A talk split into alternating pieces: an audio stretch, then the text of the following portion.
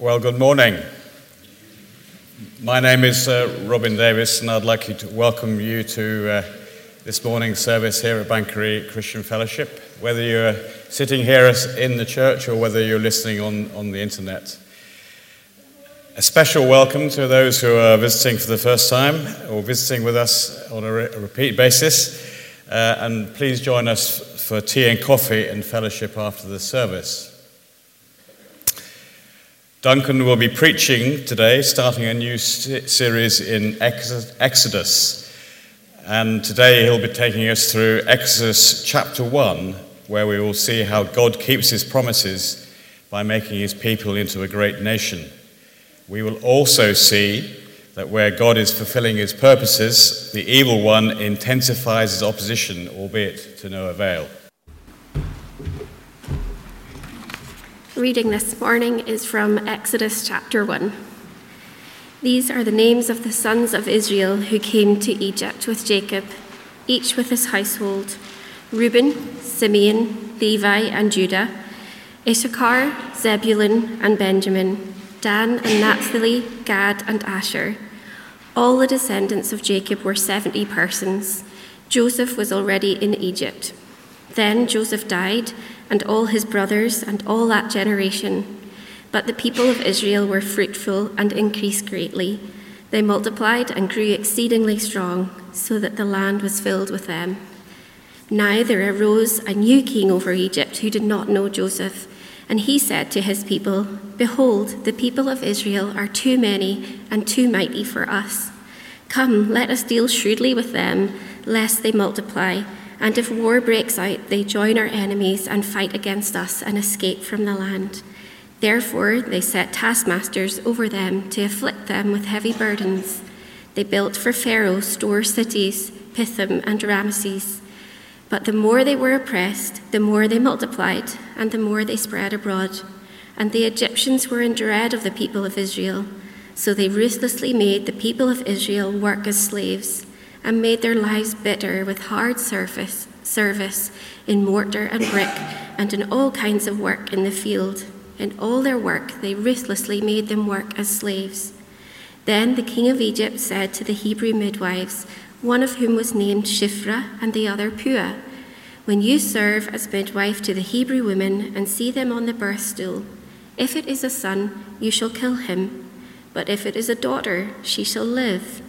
But the midwives feared God and did not do as the king of Egypt commanded them, but let the male children live.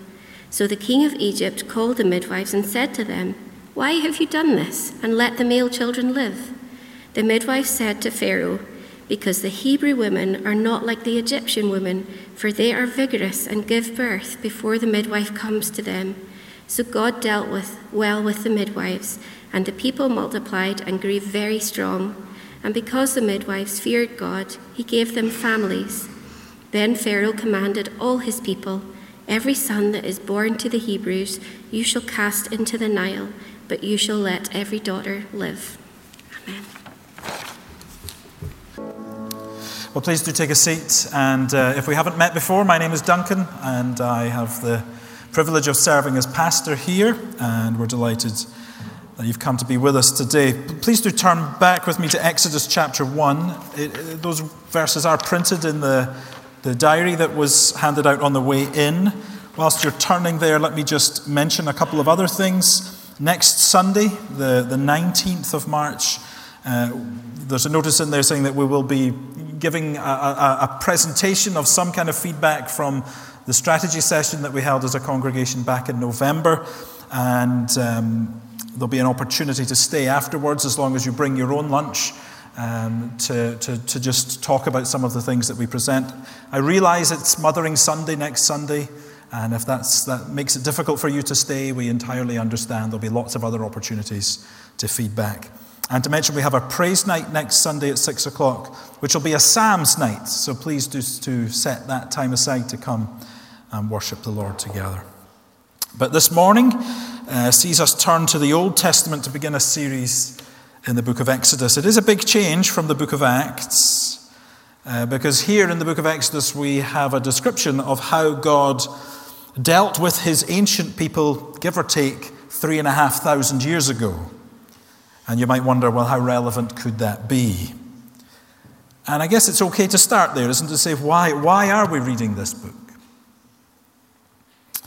It's almost certainly the case for every nation on earth that they have their moments in history that define who they are.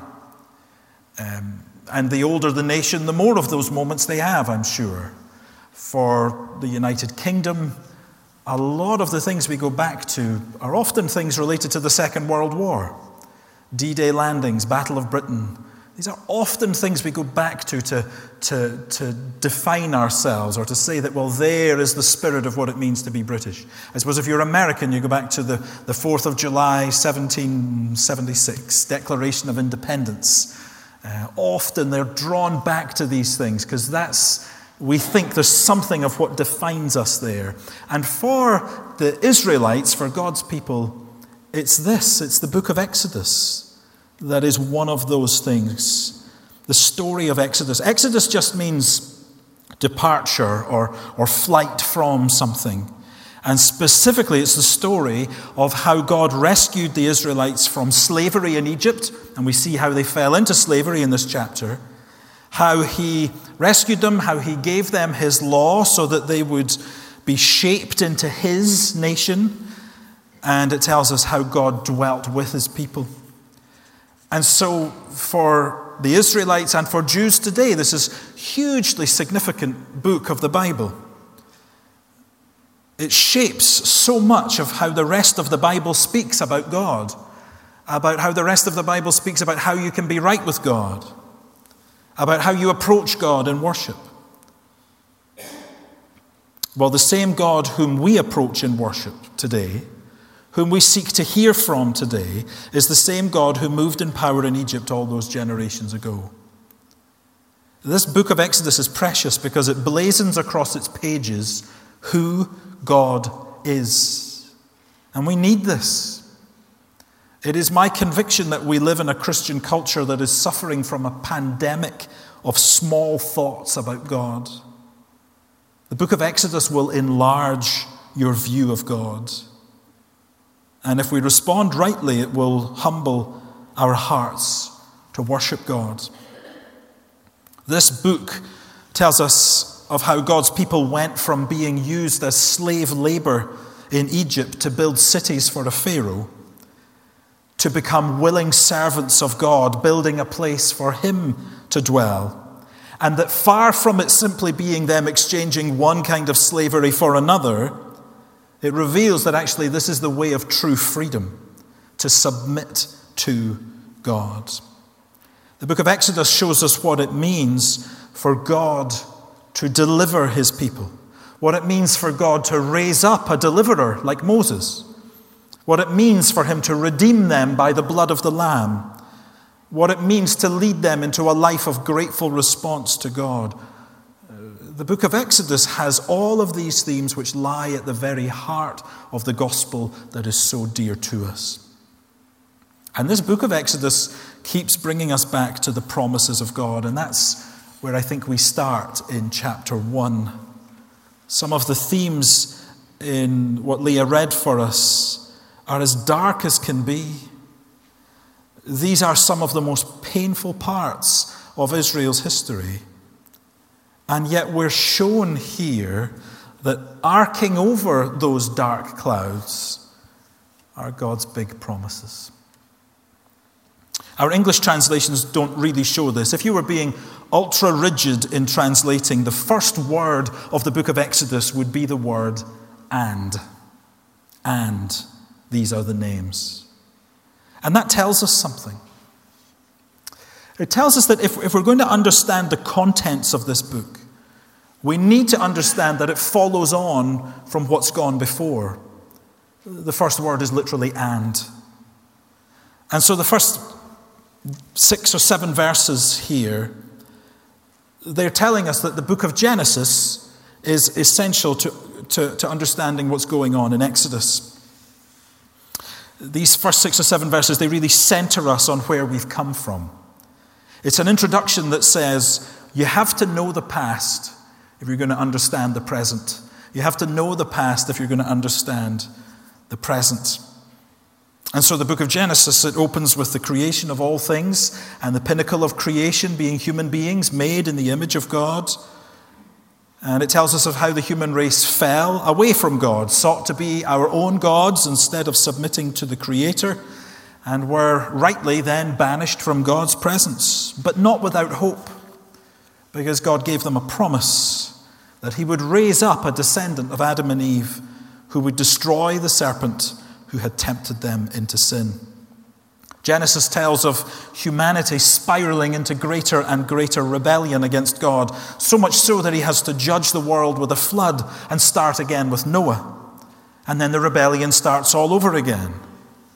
And then God calls Abraham and makes a covenant with him. These words are from Genesis 12. He says, "I will make of you a great nation, and I will bless you and make your name great so that you will be a blessing. I will bless those who bless you.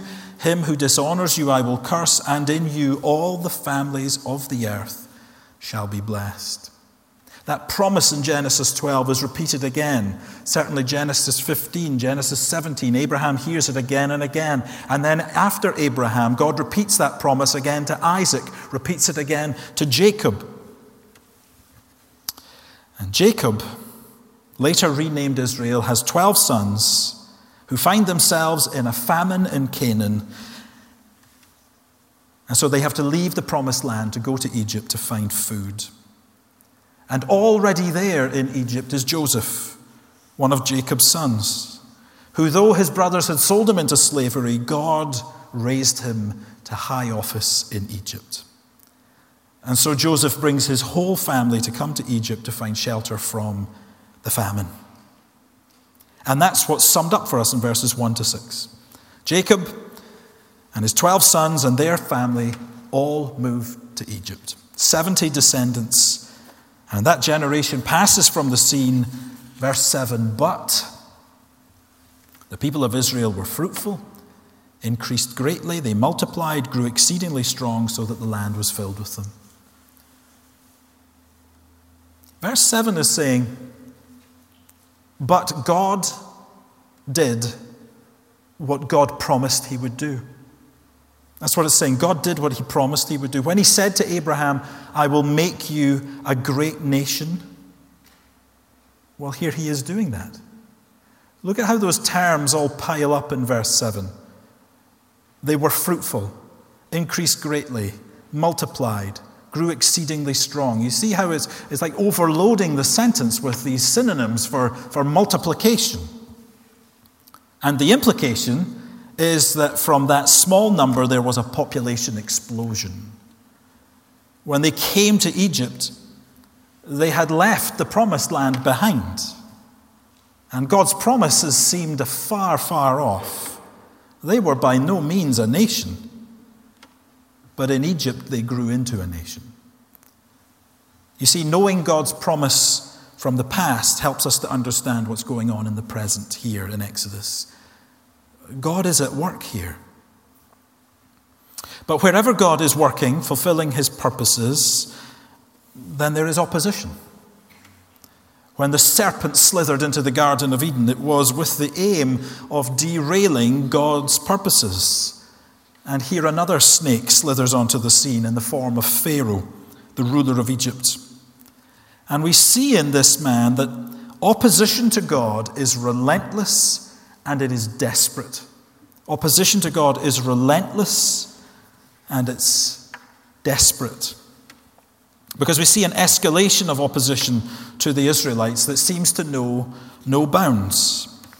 It all starts with a pretty common thing: the fear of foreigners.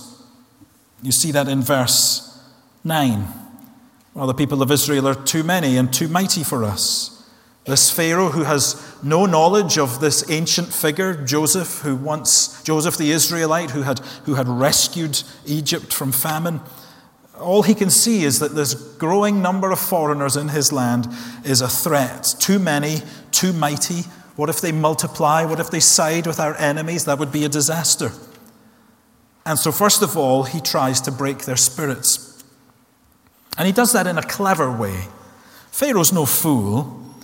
He doesn't just try to tread them down. He wants to get something out of it. So what does he do? Verse 11, he sets taskmasters over them. Suddenly the Israelites are not free to make a living for themselves. They are conscripted to labor for Pharaoh building his cities. But that doesn't calm the Egyptians' fears. And so the conscripted labor goes a stage further. Verse 13. They ruthlessly made the people of Israel work as slaves. And again, look at how this language piles up. Made their lives bitter with hard service in mortar and brick and in all kinds of work in the field. In all their work, they ruthlessly made them work as slaves. It is work, work, work, work. But it's a significant turn here because enslaving someone is more than just squeezing work out of them. It is a claim of ownership on them. If I make you my slave, I say that you belong to me. This is a brazen act of rebellion against God. To try and enslave the descendants of Abraham is to try and steal from God. Because God had made a solemn vow, a covenant with the descendants of Abraham that he will be their God. And that from this people, a Messiah, a rescuer who will be a blessing to the whole earth will come. And Pharaoh here, probably not realizing all the implications, says, no, you don't. And this is the question that hangs in the air in the first part of the book of Exodus. Whose people are they? Are they God's people? Or are they Pharaoh's people? Whose rights of ownership is legitimate? But we see that not even this is enough for Pharaoh. Because when things don't work out as he planned, he moves from breaking their spirit to breaking their bones. And in particular, killing their children. It seems at first that he tries to do this subtly. He calls two Hebrew midwives, Shiphrah and Puah, and he orders them, when you're assisting the Hebrew women with the delivery, if you see that the child is a son, then kill him. What a ghastly, ghastly plan. But you see, opposition to God is relentless and desperate. It will stop at nothing. And Pharaoh's not done yet, because the next move is to tell the whole Egyptian population. If you see a Hebrew with a newborn son, you have my permission to take the baby and throw him in the river Nile. And all in the name of what? Controlling the population, all in the name of keeping us secure. But in this case, underneath all of that is plain old rebellion against God, because the wicked plans that Pharaoh puts into place, they surely come from the devil himself. They have his fingerprints all over it, because we see this behavior throughout Scripture. Many years later, a man named Haman, who had an important role in the Persian Empire, deviously set in place a plan to have all the Jews in the empire killed. You could read of it in the book of Esther. When Jesus was born, jealous King Herod ordered that all the boys in the region of Bethlehem be murdered. When Jesus started his public ministry, the devil shows up, seeking to tempt him away from the mission, seeking to derail God's plan. It's what he does. And in fact, it was a devilish plan to murder Jesus by crucifixion. Surely in the conviction that that would be the end of it. And still today, this kind of thing goes on. The Church of Jesus Christ finds itself brutally treated in some countries. None more so today than in North Korea, Afghanistan. The way to stamp out the presence of Jesus in these countries is, so they think, to persecute, to beat them up, to imprison them, to kill them, to outlaw them, and do the same to their families. And even in the West, here in Scotland, in a very different way, Our religiously secular society has often managed to so squeeze the church that in so many quarters of Christianity, you could hardly tell where secular society ends and the church begins. The result has been, looking on, seemingly to derail the advance of the gospel of Jesus Christ. This happens and has always happened since time began. Wherever God forms a people for his name's sake, there you can be sure the devil will attack. And so there are plenty of dark clouds that seem to engulf God's people. Opposition to God is relentless and desperate, and we see those dark clouds in Egypt, and we see them all around us today. But Exodus 1 is not a passage that is just about dark clouds.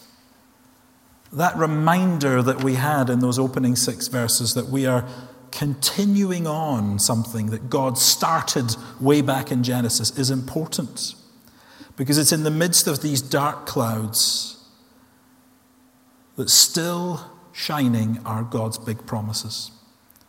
Look again at the chapter and see that God's plans can never be thwarted. God's plans can never be thwarted, because look at what keeps happening. In response to the multiplication in verse 7, Pharaoh tries to break their spirit. And then verse 12, what does it say? But the more they were oppressed, the more they multiplied, and the more they spread abroad. Pharaoh invokes the midwives to help bring the Israelite population under control. Verse 20, and the people multiplied and grew very strong. Doesn't seem to make sense, does it? The more Pharaoh throws at them, the more they seem to grow and multiply. And in fact, the general instruction to drown Israelite boys will not stand in the way of God delivering baby Moses to safety, even in Pharaoh's own palace. You see, God's plans can never be thwarted. This is who God is. Prophet Jeremiah would reflect to God. He said, "Ah, Lord God, it is you who have made the heavens and the earth. By your great power and by your outstretched arm, nothing is too hard for you." And in response to those words, God says this to Jeremiah. He said, "Behold, I am the Lord, the God of all flesh. Is anything too hard for me?" And certainly on a reading of Exodus 1, God's promises are being fulfilled. This is who God is. It's what he determines to do. He will do, and he will do whatever he has promised, and we can be sure of that because, well, who could ever stand against him? The only options are creatures that he has created. How could they thwart his plans? He is the Lord Almighty. And the record of Scripture is the history of how God has dealt with humanity in the world. And it is a long, unblemished legacy of God keeping his promises. And we see it here in the midst of the dark clouds of Exodus 1. Even though all the visible power in Egypt wants to crush God's people, God is multiplying them into the nation he promised they would be. This isn't an isolated incident either. I saw an article last year that said, in the world today, the country that is home to the fastest growing church is, where do you think? Iran. Iran, the fastest growing church in the world, Iran? This strict Islamic regime that has such contempt even towards house churches because they must be a way of the West infiltrating. A nation where Muslims who convert to Christianity face losing everything, their place in society, their family, their freedom, and especially for women who have few rights there as it is.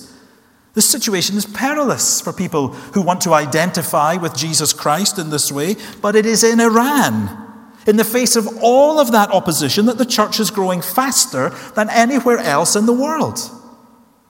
How do you make sense of that? You see, we're not told how God made the Israelites so fruitful, but we are told how the plan to have the midwives do Pharaoh's dirty work fell apart. These two Hebrew women are given a command from Pharaoh. Pharaoh is not only one of the most powerful men in the world at that time, but in his own nation he's regarded as a god. And he calls in these two Hebrew midwives, and these Hebrews are all enslaved to the Egyptians, remember, and he gives them an order. Yet these brave women are given the boldness to resist him. And it's put very simply for us in verse 17. Here's the motivation. It says, but the midwives feared God. It doesn't say the midwives feared Pharaoh. The midwives feared God and did not do as the king of Egypt commanded them, but let the male children live. I do think we're supposed to read this as, and of course they didn't kill the babies, because they're midwives. They're there to protect mothers and babies.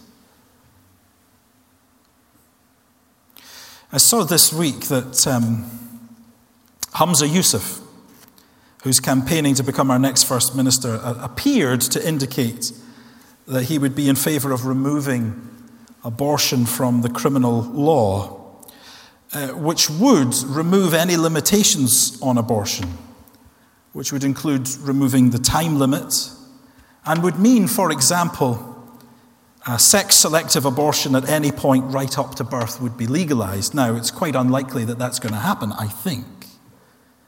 But to even in principle nod that that could be okay really did make me think of Exodus chapter 1. Because what he assented to this week was proposing asking health professionals to do what these midwives were asked to do. Midwives in Egypt feared God, and so they believed that these little ones were not dispensable, but were to be protected at all costs. You see, to fear God is to care about life, both inside and outside the womb, I would add. Now, of course, there are often people in desperate situations who feel they've got nowhere to turn, and we're not doing a very good job of caring for those people. But that is also no excuse for failing to speak up for the most vulnerable people in the world, those who have no voice, who have no power, the unborn. And if mentioning this affects you today, in whatever way, I want you to know that we always carry with us a message of grace from God, a message of forgiveness for all who come to Jesus, even for you today. You see, here in these verses, God's evaluation of people works on a different scale to ours. And I love this detail in this chapter. You notice in verse 15 that these two midwives are named. They're named Shiphrah and Puah. And yet mighty Pharaoh, the demigod, his name isn't mentioned once in this whole book.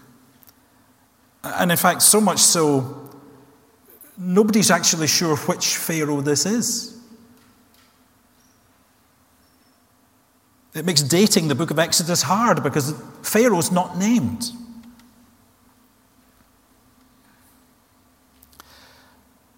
These names have been recorded here for all eternity.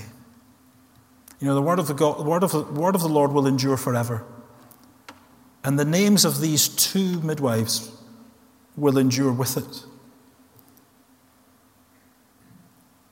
God is fulfilling his promises here in the midst of dark clouds, and he's doing it through some pretty ordinary-looking folk. That's what I want us to see here in that detail. God notices what they do, And we can be confident that he's happy with what they have done because, well, it says, doesn't it, that he gave them families. It's because of what they had done, there was a sense that he had wanted to bless them for their stand that they had taken. And what God is doing here is he's fulfilling his purposes, not through the strong, not through the mighty, not through those who have privilege or who have power, not through those who are revered, but through two Hebrew midwives.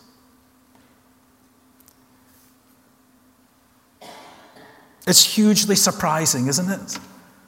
The God of such power, the God who has no rivals would use such seemingly weak people to fulfill his purposes. God says elsewhere to his people, as the heavens are higher than the earth, so are my ways higher than your ways, and my thoughts than your thoughts. What he's saying there is, God doesn't do things how we would do them.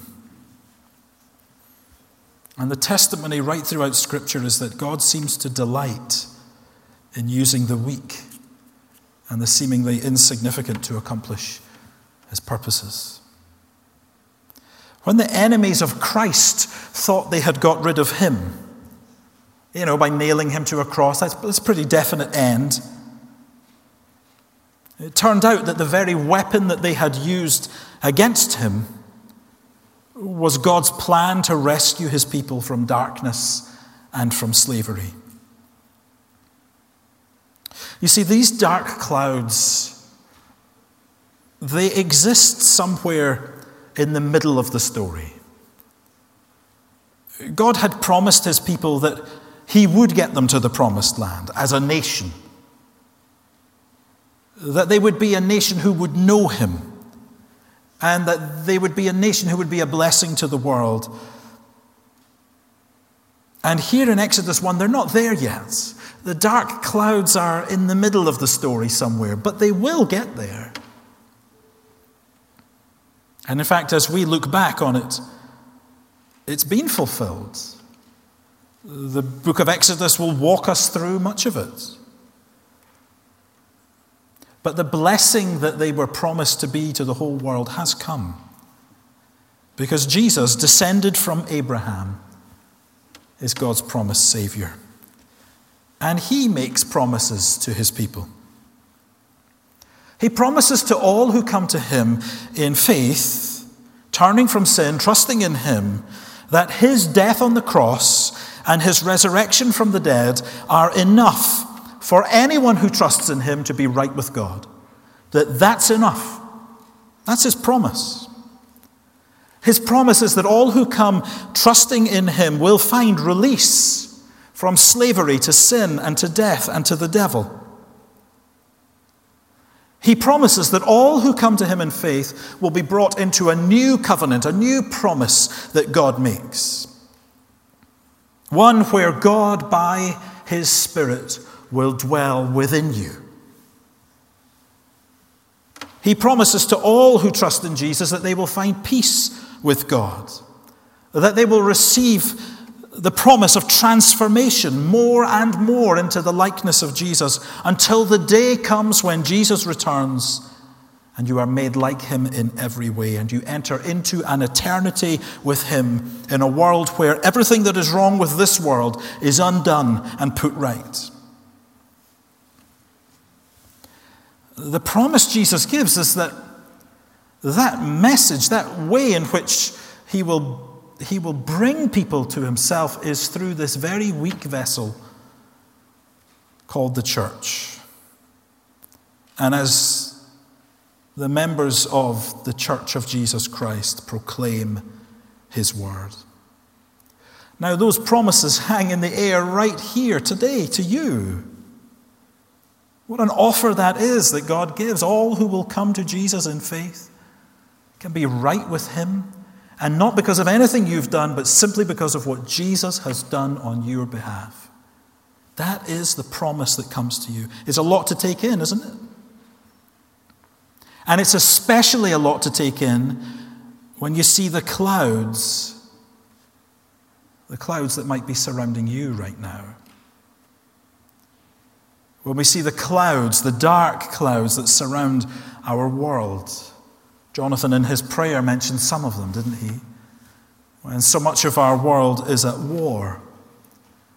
When so much of our world suffers through nothing other than pure wickedness of men. When we see dark clouds that seem to gather for the church. We see churches divided.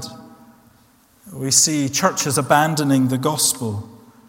We see people leaving our church. When we see dark clouds for ourselves. When we lose a loved one. When we fall into sickness. When our mental health is not as robust as we thought it was. When we fall into financial difficulties, when we fall into sin, and the clouds never seem darker, and in those times so often the promises of God never seem so far away. The book of Exodus is telling us those dark clouds are only ever in the middle of the story, not the end. They are not the end of the story. Because in those dark clouds, these big promises from God are yours. And there is nothing that can stand in the way of God fulfilling what he has promised to you. And this is one of the most wonderful things we can do with the Word of God, is to search out the promises of God that come to us as we believe in Jesus Christ, and to hold God to every one of them, to bring them before God, and if you like, remind him of them. Not that he needs reminded of them, but we need reminded of them. And it gives us hope. The dark clouds that we sense just now will not always be there. The promises of God will. And he'll use your church family, he'll use the Word of God, he'll use the Spirit within you to bring these things to pass in you. That's why he's given us these gifts. And so I wonder today, who can you point to the big promises God has given? Who is it that's maybe getting lost in those dark clouds and needs to be reminded that arcing over them all are God's big promises to us in Christ? And now may the Lord bless you and keep you. May the Lord make his face to shine upon you and be gracious to you.